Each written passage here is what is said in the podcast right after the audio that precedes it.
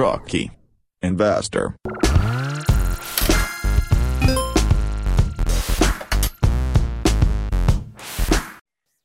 และกลับมาพบกันอีกครั้งนะครับกับพอดแคสต์ Rookie Investor นะครับก็เป็นคัมภีร์ของนักลงทุนมือใหม่ที่รู้เอาไว้จะได้ไม่เสียใจทีหลังครับแล้วคุณอยู่กับผมครับคนเดิมครับท็อปธนภาคครับผมแล้วผมเอกจาก ซี ไอ เอ็ม บี ครับอ่าประเด็นที่เราจะคุยกันวันนี้ครับเป็นประเด็นที่ผมเชื่อว่าทำให้ใครหลายคนเนี่ยที่มีความคิดที่จะอยากลงทุนเนี่ยเขาต้องหยุดความคิดของเขาไปเพราะว่าเขารู้สึกว่ามันยากแล้วก็มันซับซ้อนแล้วมันวุ่นวายซึ่งผมก็เคยคิดแบบนั้นเหมือนกันซึ่งสิ่งเนี้ยครับมันคือการอ่านกราฟอืมนะผมก็เลยอยากจะมาคุยกับพี่เอกว่าเฮ้ยการอ่านกราฟเนี่ยมันจำเป็นจริงๆหรอที่เราจะแบบ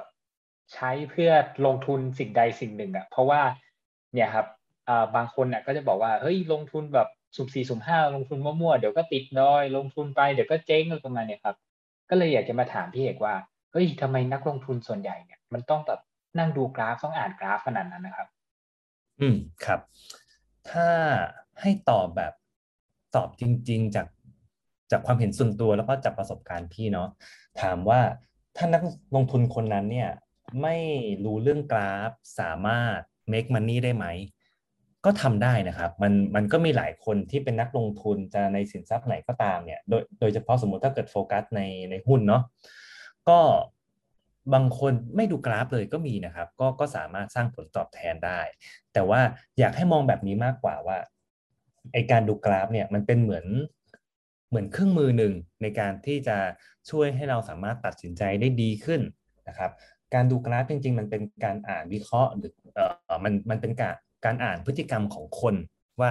ในช่วงนั้นที่เกิดขึ้นเนี่ย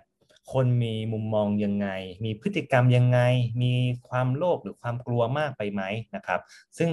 มันก็จะมาสะท้อนทุกอย่างเลยอะผ่านราคาหุ้นใช่ไหมครับหรือผ่านในตัวกราฟราคาเนี่ยแหละนะครับมันก็ถ้าเราเราดูตรงนี้เป็นเนี่ยมันจะทำให้เราเข้าใจวิธีคิดเข้าใจว่าตอนนี้นักลงทุนส่วนใหญ่เนี่ยเขากำลังทำอะไรอยู่เช่นเขากำลังซื้อกันอย่างคุ้มคลั่งหรือเขาแบบกลัวมากเกินไปอะไรอย่างเงี้ยนะครับซึ่งการการมาดูแบบนี้มันก็ช่วยให้เราเอ่อเป็นตัวช่วยอีกตัวช่วยหนึ่งที่ดีเลยในการที่จะทำให้เราสามารถตัดสินใจได้ดีมากขึ้นแต่ว่าถ้าเราไปลงทุนในสินทรัพย์อื่นๆสมมติสินทรัพย์ที่ไม่เกี่ยวกับหุ้นเลยอ่ะสมมติไม่มีผลประกอบการไม่มีงบการเงินให้ดูเลยอย่างเงี้ยไปลงทุนในทองคำสมมติไปลงทุนในเอ่อ Bitcoin หรือ Cryptocurrency ที่บางทีมันไม่ได้มี fundamental แบบเดิมเช่นงบการเงินหรือ อี พี เอส หรือ พี อี ให้เราวิเคราะห์อะไรเงี้ยการดูพวก technical หรือการจับพวกจังหวะพวก market timing อ่ะมีความสำคัญแล้วก็มีความจำเป็นจริงๆครับที่ที่ควรจะต้องแบบที่ควรจะต้องศึกษาครับท็อปอืมครับผมแล้วถ้าถ้าสมมติแบบลองลองบอกแบบคนแบบอ่านักลงทุนมือใหม่ว่าถ้าเราเข้ามาแบบแบบเข้ามาแบบเข้ามาแบบถ้าถ้าถ้าพูดแบบการภาษาชาวบ้านคือแบบเข้ามาแบบบ้านๆเลยครับแบบอยากจะเอาเงินไปลงนะครับแล้วแบบเราไม่เราไม่อ่านกราฟอะครับแบบไม่ดูกราฟไม่ดูเลยเลยแบบทิ้งไว้อะไรประมาณนี้ครับมันเป็นสิ่งที่แบบควรจะทำไหมครับแล้วมันจะสามารถแบบ make money ให้เราได้จริงๆหรือเปล่าโอเคถามว่าควรทำไหมถ้าเป็นมือใหม่เลยจริงๆอะนะต้องเล่าแบบนี้ว่าในเป็นเป็นเป็นสิ่งขำๆที่เขาคุยกันนะครับเป็นเชิงในเอ่อพวก psychology เนาะเขาบอกว่านักลงทุนมือใหม่เลยที่ไม่เคยรู้เรื่องการลงทุนมาก่อนเลยเนี่ยเวลาที่เขาจะเริ่มหันมาสนใจอ่ะแปลว่าคนรอบข้างอ่ะจะต้องมีการบอกเขาว่าเอ้ยเนี่ยท็อปครับหรือเอกครับไปลงทุนในเอ่อหุ้นตัวนี้กันเถอะอะไรเงี้ยมันดีมากเลยเนี่ยคนนั้นก็ได้กำไรคนนี้ก็ได้กำไรใช่ไหมเราถึงจะเริ่มแบบสนใจแล้วก็เอ้ยลองมาหันมามองแล้วก็แบบใส่เงินจริงลงทุนจริงอะไรเงี้ยนั่นแปลว่าในเชิงของจิตวิทยาราคาสินทรัพย์ตัวเนี้ยมันจะต้องขึ้นมาสูงมากแล้วเพราะว่ากว่าเพื่อนเราจะซื้อกว่าเพื่อนเราจะได้กำไรแล้วกว่าจะมาบอกเราอะเราอาจจะเป็นคนสุดท้ายก็ได้อาจจะเป็นแบบเป็นเหมือนเหมือนถ้าวิ่งผลัดอะเราคือไม้สี่เลยอะคนสุดท้ายเลยจับจับไอ้ไม้นี่แล้วก็แบบวิ่งไปอะไรเงี้ยแล้วก็ไม่มีใครมารับต่อจากเราเลยนั่นทำให้หลายครั้งเนี่ยมือใหม่มักจะเข้ามาในโลกของการลงทุนในตอนที่ราคามันขึ้นมาสูงแล้วถ้าราคาขึ้นมาสูงแล้วอ่ะแล้วเราใส่เงินมาเฉยๆอ่ะ มันก็อาจอาจจะมีความเป็นไปได้บ้างที่ราคามันมันมันปรับตัวขึ้นต่อแล้วเราก็เออมีกำไรใช่ไหมแต่โดยส่วนใหญ่ที่เห็นเลยอ่ะพอเข้ามาแล้วสมมติซื้อไปแล้วเนี่ยอาจจะกำไรสักครั้งสองครั้งเนี่ยพอเราเริ่มซื้อครั้งที่สามเนี่ยมันจะเริ่มมันจะเริ่มมีการปรับตัวลงแล้วเพราะราคามันเล่นกันอยู่ในโซนบนมากถ้าเราไม่มีเราไม่ไม่รู้เลยว่าตอนเนี้ยเราอยู่ตรงจุดไหนของของแนวโน้มเนี่ยว่ากำลังขึ้นขึ้นมาแล้วหรือกำลังจะสุดทางแล้วอะไรเงี้ยเหมือนเราไม่รู้เลยว่าเราเราอยู่ตรงไหนของของของเส้นทางที่เรากำลังเดินไปอ่ะมันจะทำให้เราสับสนมากเลยพอเวลามันมีการปรับตัวลงปุ๊บเราจะงงมากนะว่าเอายังไงต่อดีจะซื้อจะขายดีอะไรเงี้ยถามเพื่อนเพื่อนก็หายไปแล้วอะไรเงี้ยเพราะนั้นการดูดูกราฟหรือดูเทคนิคอลอ่ะมันจะบอกเราได้ว่าณจุดที่เรากำลังจะใส่เงินเข้าไปอ่ะเออเราอยู่ตรงไหนของสเตทราคากำลังขึ้นขึ้นมาแล้วสักพักนึงหรือกำลังจะปรับตัวลงแล้วอ่ะเพราะฉะนั้นถ้าเป็นไปได้เลยนะครับลองลองศึกษาดูมันมีความสำคัญจริงๆนะครับมันช่วยเราได้จริงๆพี่มองว่ามันเหมือนอีกอีกเครื่องมือนึงอ่ะเวลาเราไปเดินป่าเนาะบางทีเราก็ต้องมีเตรียมอุปกรณ์ไปให้ให้ครบหน่อยอ่ะเดี๋ยวต้องเตรียมไฟฉายเตรียมมีดเตรียมอาหารเตรียมเอ่อผ้าทิชชู่อะไรเงี้ยเพราะบางทีเราไม่มีทางรู้ว่าตอนที่เราเข้าไปเดินในป่าเราจะเจออะไรบ้างอาจจะเจองูเจอผีเจออะไรสักอย่างอะไรเงี้ยเราควรจะต้องมีเครื่องมือรอบตัวเราอ่ะให้ครบงั้นการวิเคราะห์ fundamental การดูพวกกราฟหรือดูเทคนิคเนี่ยมันมีความจำเป็นแล้วก็จะช่วยเราได้ในวันข้างหน้าครับท็อปอืมครับพอพี่เอกพูดแบบเนี้ยครับผมก็เลยนึกถึงตอนที่เอ่อ Bitcoin ครับราคามันแตะสองล้านนะครับครับช่วงนั้นพอแบบเจอแท่งยิบแท่งแดงยาวแปดเมตรก็นักลงทุนก็หนีตายเจ้าละวันครับผมเอ้ยว่าแบบเอ้ยทำไมมันลงไหนเขาบอกจะไปสิบล้านอะไรอย่างเงี้ยแต่แบบฝากไปถึงสองล้านแล้วถอยเลยนะครับอืมอาจจะไปแต่แต่ยังไม่ได้ไปช่วงนี้ยังไม่ได้ไปเร็วๆนี้ใช่ใช่เพราะถ้าใครดูกราฟเป็นจะจะพอรู้ว่าโอ้โหมันขึ้นมาเยอะแล้วมันขึ้นมาแรงมากตรงนั้นที่มีการทะลุสองล้านไปเนี่ยควรจะต้องเป็นจุดที่ระมัดระวังด้วยสามพี่จำได้ว่ามีเอ่อสื่อ สองถึงสาม เจ้ามั้งครับโทรมาเหมือนแบบเป็นพวกโฟนอินเทอร์วิวอ่ะเนาะมาถามว่ามองยังไงกับทิศทางราคาตอนนี้อะไรเงี้ยพี่ก็บอกว่าเอ่อตรงเนี้ยมีความน่ากลัวพอมันทะลุไปแล้วมันมันมีการวกกลับมาเล็กน้อยเงี้ยพี่มองบอกอันเนี้ยคือนิเกทีฟไซน์ตัวหนึ่งที่อาจจะปรับตัวลงในวันข้างหน้าด้วยอะไรเงี้ยคนก็งงว่าเอ้าเขาเชียร์กันทะลุสองล้านเขาบอกจะไปสิบอะไรคุณเอกบอกว่ามันจะวิ่งลงอะไรอย่างเงี้ยก็ก็เพราะเราเราดูดูพวกเทคนิคเราอ่านพวกอารมณ์ตลาดพวกเนี้ยเราเห็นว่าคนเข้ามามาซื้อกันเยอะเกินโอกาสที่มันจะวิ่งไปต่อเนี่ยมันอาจจะค่อนข้างยากในในช่วงเวลาก่อนหน้านี้ครับก็ก็เพราะนั้นการดูกราฟอ่ะสำคัญจริงๆครับถ้าเป็นไปได้ลองศึกษาดูมันมันไม่ได้ยากไม่ได้ยากขนาดที่ที่ใครหลายคนคิดนะครับอืมครับแล้วก็จริงๆผมว่าอันเนี้ยมันเป็นเรื่องที่สำคัญมากอย่างหนึ่งนะเพราะว่าตอนตอนนั้นที่ผมเข้ามาลงทุนใน Bitcoin ครับผมจำได้ว่าผมลงทุนไปก็ก็ประมาณนึงครับและที่เนี้ยผมผมจะมีความดื้อมากเลยถ้ามีคนบอกว่าแบบเฮ้ยเดี๋ยวราคามันลงเดี๋ยวฟองสบู่แตกตอนนั้นอ่ะผมจำได้เลยว่าแบบเหมือนดวงตาผมแบบมืดบอดเลยครับแบบว่าเฮ้ยมันจะลงได้ยังไงมันขึ้นมาขนาดนี้มันก็ต้องขึ้นไปอีกอะไรประมาณนี้ครับผมรู้สึกเหมือนประมาณว่าแบบเออถ้าตอนนั้นแบบเราเราไม่หันมาดูกราฟแล้วแบบไม่ได้กราฟช่วยไว้อะตอนนั้นผมอาจจะแบบต้องเสียเงินไปเยอะพอสมควรครับผมใช่ใช่กราฟช่วยชีวิตหลายคนเหมือนกันนะครับช่วยชีวิตพี่เหมือนกันในหลายเรื่องใช่เพราะเพราะเพราะว่าผมผมสังเกตนะมันจะมีแบบคนประเภทนึงที่แบบว่าเอ้ยเนี่ยมีมีคนเข้าไปเตือนนะครับแบบเอ้ยราคาอาจจะแบบปรับตัวลงนะเนี่ยแล้วก็จะโดนเถียงกลับมาแบบเฮ้ยไม่เชื่อมั่นหรอไม่อะไรหรออะไรประมาณเนี้ยฮะอืมอืมใช่ก็มีเยอะเหมือนกันที่ต้องขอขอขยายความตรงนี้หน่อยบางคนเนี่ยเอ่อจะอย่างอย่างคนที่เป็นแบบอยู่ในตลาดมานานเนาะจะจะพูดว่าให้ให้เราอะเชื่อเชื่อมั่นในกราฟนะครับแล้วพอในเชิงของของนักวิชาการพอเขาไปตีความแบบกราฟในในมุมมองของเขาอ่ะมันคือมันคือเส้นมันคืออินดิเคเตอร์มันคือตัวเลขยึกยือยึกยือเหมือนกราฟหัวใจเวลาเราอ่านค่าหัวใจอะไรเงี้ยมันจะดูแบบซับซ้อนไปหมดเลยเนี่ยคนที่มองในเชิงของของโลจิกหรือในเชิงของตรรกะเนี่ยเขาจะแบบเฮ้ยเราจะมาเชื่อมั่นในไอ้พวกตัวเลขไอ้พวกเส้นเส้นดังกล่าวเหล่านี้ได้ไงใช่ไหมครับแต่จริงๆอ่ะเอ่อในเชิงของของการที่บอกว่าให้เราเชื่อมั่นในกราฟอ่ะกราฟเนี่ยมันมันสะท้อนถึงบางอย่างเพราะอย่างเวลาที่ราคาสินทรัพย์ มันจะเป็น Bitcoin หรือหุ้นเนี่ยมันวิ่งสูงขึ้นหรือมันมีการปรับตัวลดลงเนี่ยมันแปลว่ามีคนอาจจะเป็นคนส่วนใหญ่หรือคนส่วนน้อยแต่เขามีเงินเยอะก็ได้สมมติเขาแบบเป็น หนึ่งเปอร์เซ็นต์ ที่เขาถือเงินเยอะมากอะไรเงี้ยเขาเลือกที่จะเทขายสินทรัพย์เนี่ยแปลว่าเขาอาจจะรู้บางอย่าง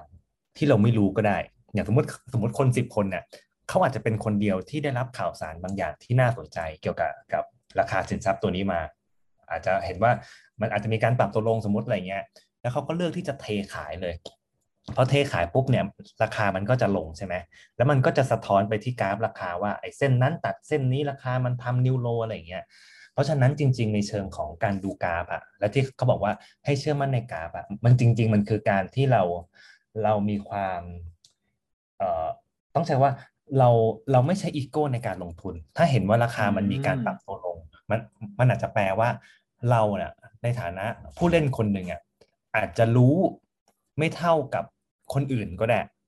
หรือคนอื่นอาจจะรู้อะไรมาดีกว่าเราก็ได้เพราะฉะนั้นเนี่ยราคาปรับตัวลงแบบนี้เราควรที่จะต้องทำอะไรบางอย่างไหมเช่นมาวางกลยุทธ์มาเฝ้าระวังใกล้ชิดหรือจะแบบชิงขายออกตามเขาเลยก็ได้อะไรอย่างเงี้ยเพราะนั้นอ่ะกราฟมันจะเป็นวิธีเอ่อเป็นเครื่องมือที่เอามาให้เราสามารถใช้วางแผนแล้วก็สังเกตสิ่งที่เกิดขึ้นในตลาดอยู่ตอนนั้นนะครับอืมก็ถือซะว่าเป็นเชิงเบิกเนตรนะฮะใช่เป็นเป็นเป็นเป็นการบอกเราอย่างมีนัยยะอะไรอย่างเงี้ยแบบเออเอ่อจะไปทางนี้แล้วนะอะไรเงี้ยเราจะยังไงต่ออะไรเงี้ยครับอืมนะครับแต่ว่าพูดพอพูดถึงว่าเราอ่านกราฟหรือว่าไม่อ่านกราฟเนี่ยอันเนี้ยผมเคยผมเคยอ่านแบบเป็นบทความในอินเทอร์เน็ตครับเกี่ยวกับว่านักลงทุนที่ยิ่งใหญ่ที่สุดคนหนึ่งของโลกแล้วกันครับก็คือเอ่อ Warren Buffett คนเนี้ยผมเคยได้ยินว่าว่าจริงๆแล้วว่าเขาว่าไม่ได้ดูในเชิงเทคนิคอลอ่านกราฟเลยเลยเขาบอกว่าเขาอ่านหนังสือพิมพ์อย่างเดียวครับเขาก็รู้เรื่องหุ้นรู้เรื่องการลงทุนรู้เรื่องสินทรัพย์ไอ้ข้อความเนี่ยครับมันจริงหรือเปล่าครับที่แบบ Warren Buffett เขาทำแบบนั้นครับแล้วถ้าสมมติว่าเราอ่ะจะทำตาม Warren Buffett เนี่ยเราสามารถที่จะแบบรวยแบบเขาหรือเปล่าจริงๆเนี่ยที่ที่เอ่อของพี่ตามอ่านในหนังสือนะครับของของเขาเองแล้วก็ของที่คนอื่นเขียนของที่ลูกสะใภ้เขาเขามีการเขียนถึงด้วยอะไรเงี้ยครับเขาไม่ได้ดูพวกกราฟหรือพวกเทคนิคอลเหมือนที่หลายคนดูก็จริงเขามีการติดตามพวกติดตามพวกงบการเงินใช่ไหมติดตามข่าวสารบริษัทติดตามอ่านคล้ายๆกับ ห้าสิบหก หนึ่ง ก็คือว่าบริษัทเนี่ยทำอะไรอ่ามีการติดตามข่าวตามหนังสือพิมพ์วันนึงนี่จะอ่านแบบหลายหลายฉบับมากอะไรเงี้ยนะครับทีนี้พอเขาเขารู้แล้วว่าสิ่งที่เกิดขึ้นในเชิงของพวกปัจจัยพื้นฐานเนี่ยมันเป็นยังไงและการคิดต่อของเขาเนี่ยเขาจะคิดว่าแล้วสิ่งที่เกิดขึ้นเป็นตอนนี้เนี่ยมันสะท้อนไปในราคามากน้อยแค่ไหนอย่างอย่างสมมุติว่าเขาก็เห็นว่าบริษัทนี้น่าจะเติบโตน่าจะปรับตัวขึ้นได้มันมีปัจจัยบวกเยอะแยะมากมายอะไรเงี้ยเขาจะมาดูว่าไอ้ปัจจัยบวกดังกล่าวเหล่านี้มันส่งผลต่อราคาเยอะไหมถ้าสมมติพอพอเขาไปเห็นแล้วอุ้ยเนี่ยราคามันขึ้นมาแรงมากในช่วงประมาณสามเดือนที่ผ่านมาสมมติอะไรเงี้ยปรับตัวขึ้นมาแรงมากเนี่ยต่อให้สินทรัพย์นั้นหรือหุ้นตัวนั้นเป็นหุ้นที่ดีจริงเขาเลือกที่จะรอแล้วเขาจะใช้คำว่ามันไม่มีอัตราต่อรองหรือไม่มี margin of safety ที่ดีก็คือว่าราคามันขึ้นแต่แพงมากเลยถ้าเทียบกับกับ value ที่เขามองอะไรเงี้ยเขาก็เลือกที่จะรอแต่ถ้าเมื่อไหร่ก็ตามเนี่ยราคามันมีการปรับตัวลงเยอะมากเลยนะครับเขาจะมองว่าเอ้ยมันคุ้มค่าแล้วเพราะว่าจากสิ่งที่เกิดขึ้นแล้วก็นักลงทุนในเชิงของ sentiment โดยส่วนใหญ่ตอนนั้นอ่ะคนเทขายคนกลัวมากแต่เขามองว่ามันมันจะไปต่อได้เพราะฉะนั้นเนี่ยเขาไม่ใช่แค่ติดตามข่าวสารอย่างเดียวเขาอ่านอ่านอารมณ์แล้วก็อ่านพฤติกรรมของคนที่เป็นนักลงทุนอ่ะที่ที่ที่กำลังกำลังลงทุนอยู่ในตลาดตอนนั้นน่ะอยู่ตลอดเวลาซึ่งจริงๆในเชิงของการดูเทคนิคอลเนี่ยมันก็สามารถดูดูประเภทนี้ได้ว่าช่วงที่ผ่านมาคนมีมีการไล่ซื้อมากน้อยแค่ไหนคนกลัวมากน้อยแค่ไหนอะไรเงี้ยแต่แต่วิธีการที่เขาที่เขาใช้คิดแล้วก็ใช้วิเคราะห์แล้วก็ใช้ประเมินเนี่ยจะจะใช้คนละเครื่องมือกันแต่วัตถุประสงค์เนี่ยก็คือดูเหมือนกันก็คือดูพฤติกรรมของคนที่เป็นนักลงทุนในตลาดตอนนั้นนะครับเหมือนเหมือนเราหาสิ่งจริงเดียวกันแต่เขาอ่ะใช้วิธีใช้เครื่องมืออื่นคนส่วนใหญ่ในยุคนี้จะใช้พวกพวกเทคนิคดูนะครับแต่วัตถุประสงค์คือต้องการมองสิ่งสิ่งเดียวกันแหละว่าตอนเนี้ยราคามัน มันโอเวอร์ไปหรือยังหรือราคามันมันปรับตัวลงมามากเกินไปหรือเปล่าเพื่อหาจังหวะในการที่เขาจะจะเข้าไปถือครองสินทรัพย์ตัวนั้นนะครับอืมครับถ้าถ้าพูดแบบนี้ก็พอจะเห็นภาพว่าเขาอะมองในสิ่งสิ่งเดียวกันแต่ว่า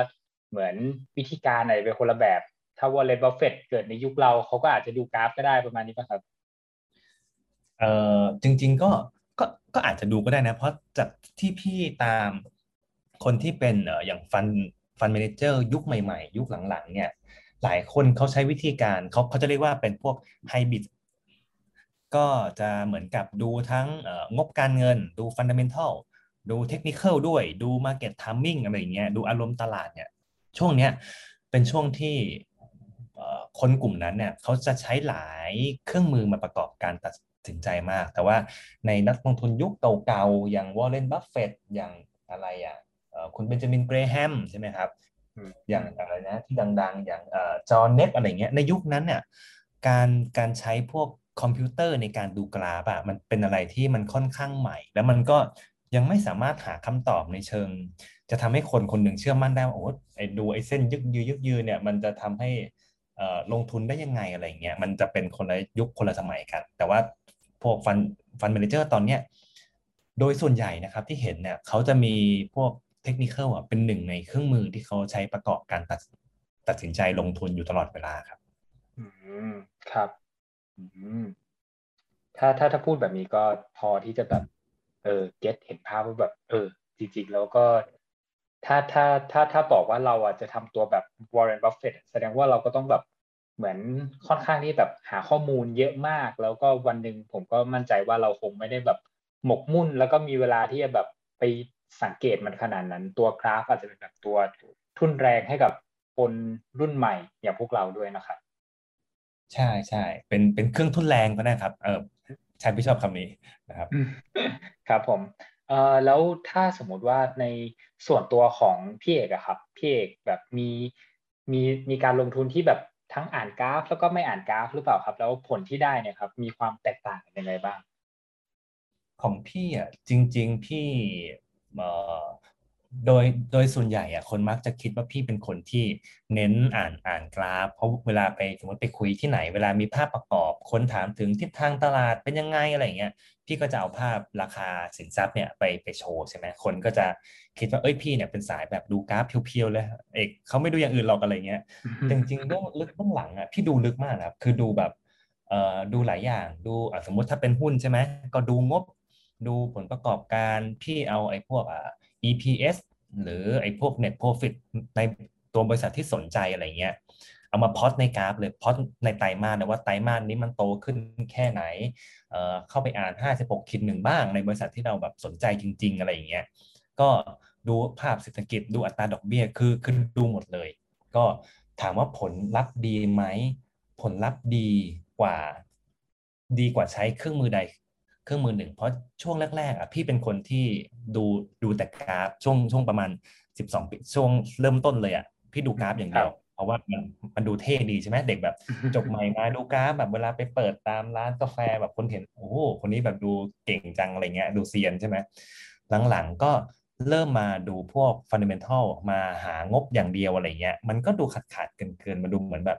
เวลาลงใส่เงินไปแล้วอ่ะมันยังขาดความมั่นใจบางอย่างอยู่อะไรเงี้ยพอพามาพักหลังก็เลยผสมผสานกันเลยเอาดูงบดูกราฟก็คือดูทั้งฟันดัมเมนทัลดูทั้งเทคนิคอลอะไรเงี้ยผลลัพธ์ดีกว่าเยอะมากในในในเชิงผลตอบแทนนะครับแล้วก็ความเสี่ยงความผันผวนเนี่ยของพอร์ตเนี่ยน้อยลงและที่สำคัญคือในในในความคิดส่วนตัวนะพี่นอนหลับมากขึ้นในการที่พี่ถือครองสินทรัพย์ที่เราที่เราเลือกอ่ะเพราะว่าบางทีเรา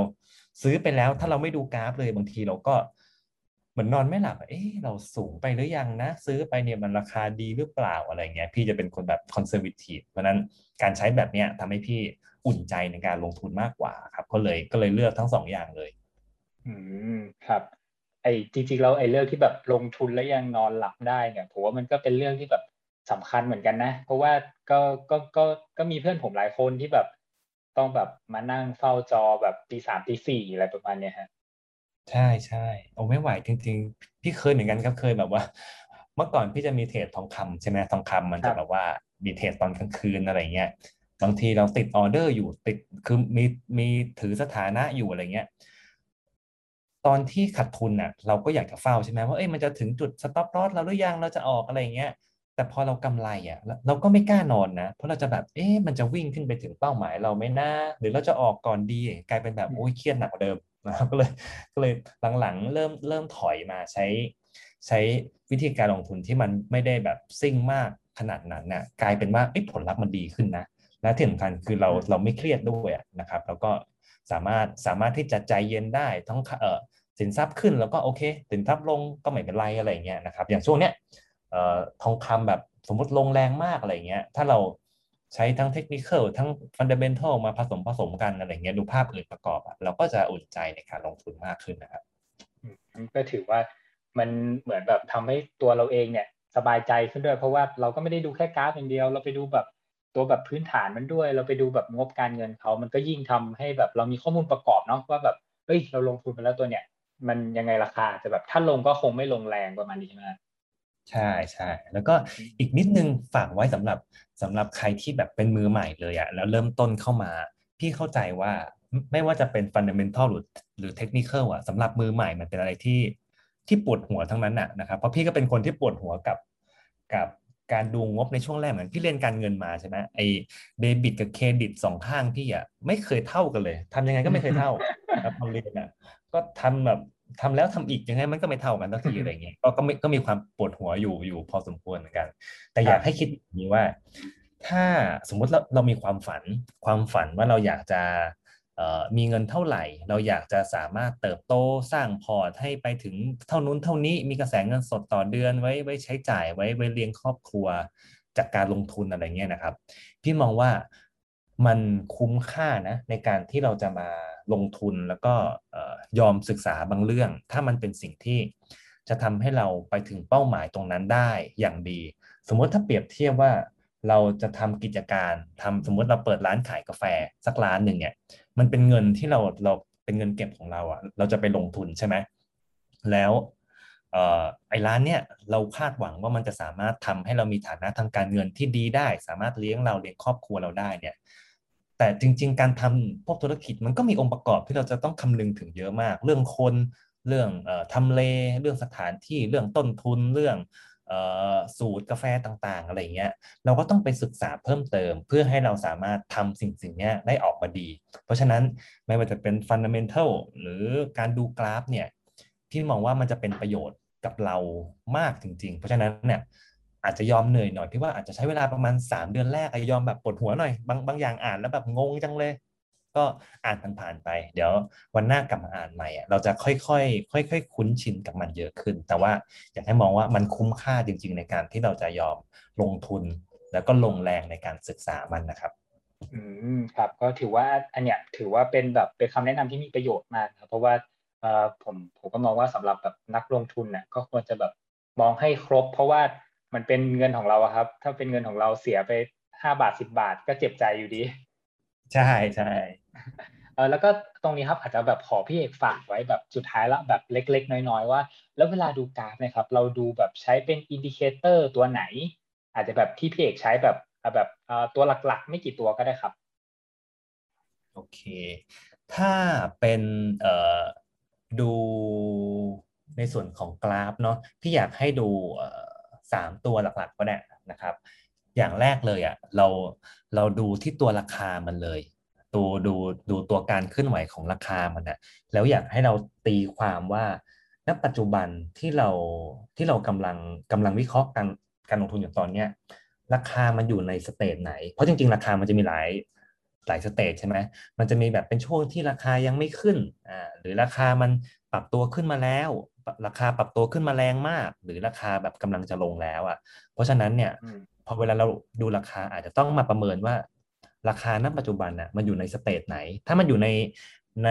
ในในสเตจสุดท้ายเนี่ยคือแบบกำลังจะลงแล้วเนี่ยแทนที่เราจะซื้อเนี่ยเราอาจควรจะต้องรอก่อนก็ได้นี่เป็นอย่างแรกที่อยากอยากให้วิเคราะห์ว่าเราอยู่ตรงจุดไหนของของแนวโน้มอันที่สองที่อยากให้ดูเนี่ยพี่อยากให้ดูในเรื่องของของโมเมนตัมอย่างอินดิเคเตอร์ที่พี่จะใช้เนี่ยภาษาอังกฤษเขาเรียกว่าตัว อาร์ เอส ตัว อาร์ เอส ไอ นะครับมันจะเป็นการดู โมเมนตัมตัวหนึ่งว่าในในช่วงเวลาก่อนหน้านี้นะครับไอตัวแนวโน้มเนี่ยมัน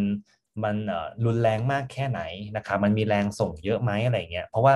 ของชิ้นหนึ่งอ่ะเวลาจะเคลื่อนที่จากจุดหนึ่งไปอีกจุดหนึ่งเนี่ยมันจะต้องมีโมเมนตัมแล้วก็มีแรงส่งพอสมควรเหมือนกันมันมันเวลาที่เราโยนของขึ้นฟ้าเนาะมันจะมีทั้งน้ำหนักของวัตถุทั้งแรงส่งในการที่แบบเคลื่อนที่ไปอะไรเงี้ยการดูโมเมนตัมอ่ะมันสามารถบอกแล้วก็เตือนเราเบื้องต้นได้ว่าตอนเนี้ยมันวิ่งขึ้นมาแบบวิ่งขึ้นมาแบบเหนื่อยล้ามากแล้วเกือบจะสุดทางแล้วอะไรเงี้ยอาจจะต้องมีการพักก่อนหรืออาจจะมีการปรับตัวลงก็ได้นะครับอันที่สามอันนี้สำคัญมากหลายหลายคนไม่ไม่ค่อยใช้แต่พี่อาจจะจะใช้ค่อนข้างบ่อยในหลายสินทรัพย์ด้วยคือการดูความผันผวนก็คือดูพวกถ้าเป็นเครื่องมือในเทคนิคเนี่ยพี่จะใช้พวก เอ ที อาร์หรืออีกตัวหนึ่งจะเป็นตัว standard deviation นะครับมันจะดูว่าในช่วงเวลาที่ผ่านมาเนี่ยสินทรัพย์ชนิดนี้เนี่ยมันมีความผันผวนมากน้อยแค่ไหนใช่ไหมพอที่เราเราเราดูว่ามันมีความผันผวนเยอะหรือความผันผวนน้อยเนี่ยเราจะสามารถมาเอามาวางแผนได้ว่าตอนที่เราจะเข้าไปลงทุนน่ะเราจะได้เหมือนพอที่จะทำใจได้ว่าถ้าเราเข้าซื้อตอนเนี้ยในช่วงที่ราคามันผันผวนเยอะนะระหว่างทางหรือระหว่างวันเนี่ยราคามันอาจจะสะบัดแรงได้นะเราจะได้ไม่ตกใจหรือถ้าช่วงเนี้ยราคามันผันผวนน้อยเนี่ยเวลาที่เราจะเข้าซื้อเนี่ยเราจะพอรู้ว่าอ๋อช่วงนี้นะราคามันผันผวนน้อยนะอาจจะยังไม่ขึ้นในเร็วในในวันสองวันนี้หรอกเพราะฉะนั้นเราอาจจะไม่ต้องไปเฝ้าระวังมันมากอะไรอย่างเงี้ยอาจจะเปิดดูวันละครั้งก็ได้มันพอที่จะบอกว่าเราควรที่จะติดตามมันอย่างใกล้ชิดมากแค่ไหนในในช่วงเวลานี้เพราะฉะนั้นสามอันจะเป็นอันที่พี่ดูอย่างต่อเนื่องคือดูสเตทราคาดูโมเมนตัมแล้วก็ดูค่าความผันผวนนะครับสามอันครับก็ถือว่าเป็นแบบเคล็ดลับที่ดีก็อ่า อี พี นี้จริงๆแล้วก็เหมือนแบบผมเอาตัวเองก็มานั่งถามพี่เอกอาจจะแบบเป็นเคล็ดลับส่วนตัวของตัวเองครับผมก็จริงๆแล้วมันก็เป็นสิ่งที่อยากฝากให้นักลงทุนมือใหม่หรือว่ามือไม่ใหม่ก็ได้แบบอยากจะติดตามไว้นะครับเพราะว่าอย่างอย่างที่ผมบอกว่าเรื่องของเงินเงินทองทองอ่ะมันก็เสียน้อยก็เจ็บใจแต่ว่าได้ก็ได้ก็ขอว่าโชคดีด้วยอ่าใช่ใช่ใช่ครับผมก็สำหรับ อี พี นี้ก็อาจจะฝากไว้เท่านี้ครับผมก็สำหรับ อี พี นี้ก็ขอบคุณพี่เอกมากนะครับได้ครับขอบคุณท็อปเช่นกันครับครับขอบคุณมากครับผมสวัสดีครับครับสวัสดีครับ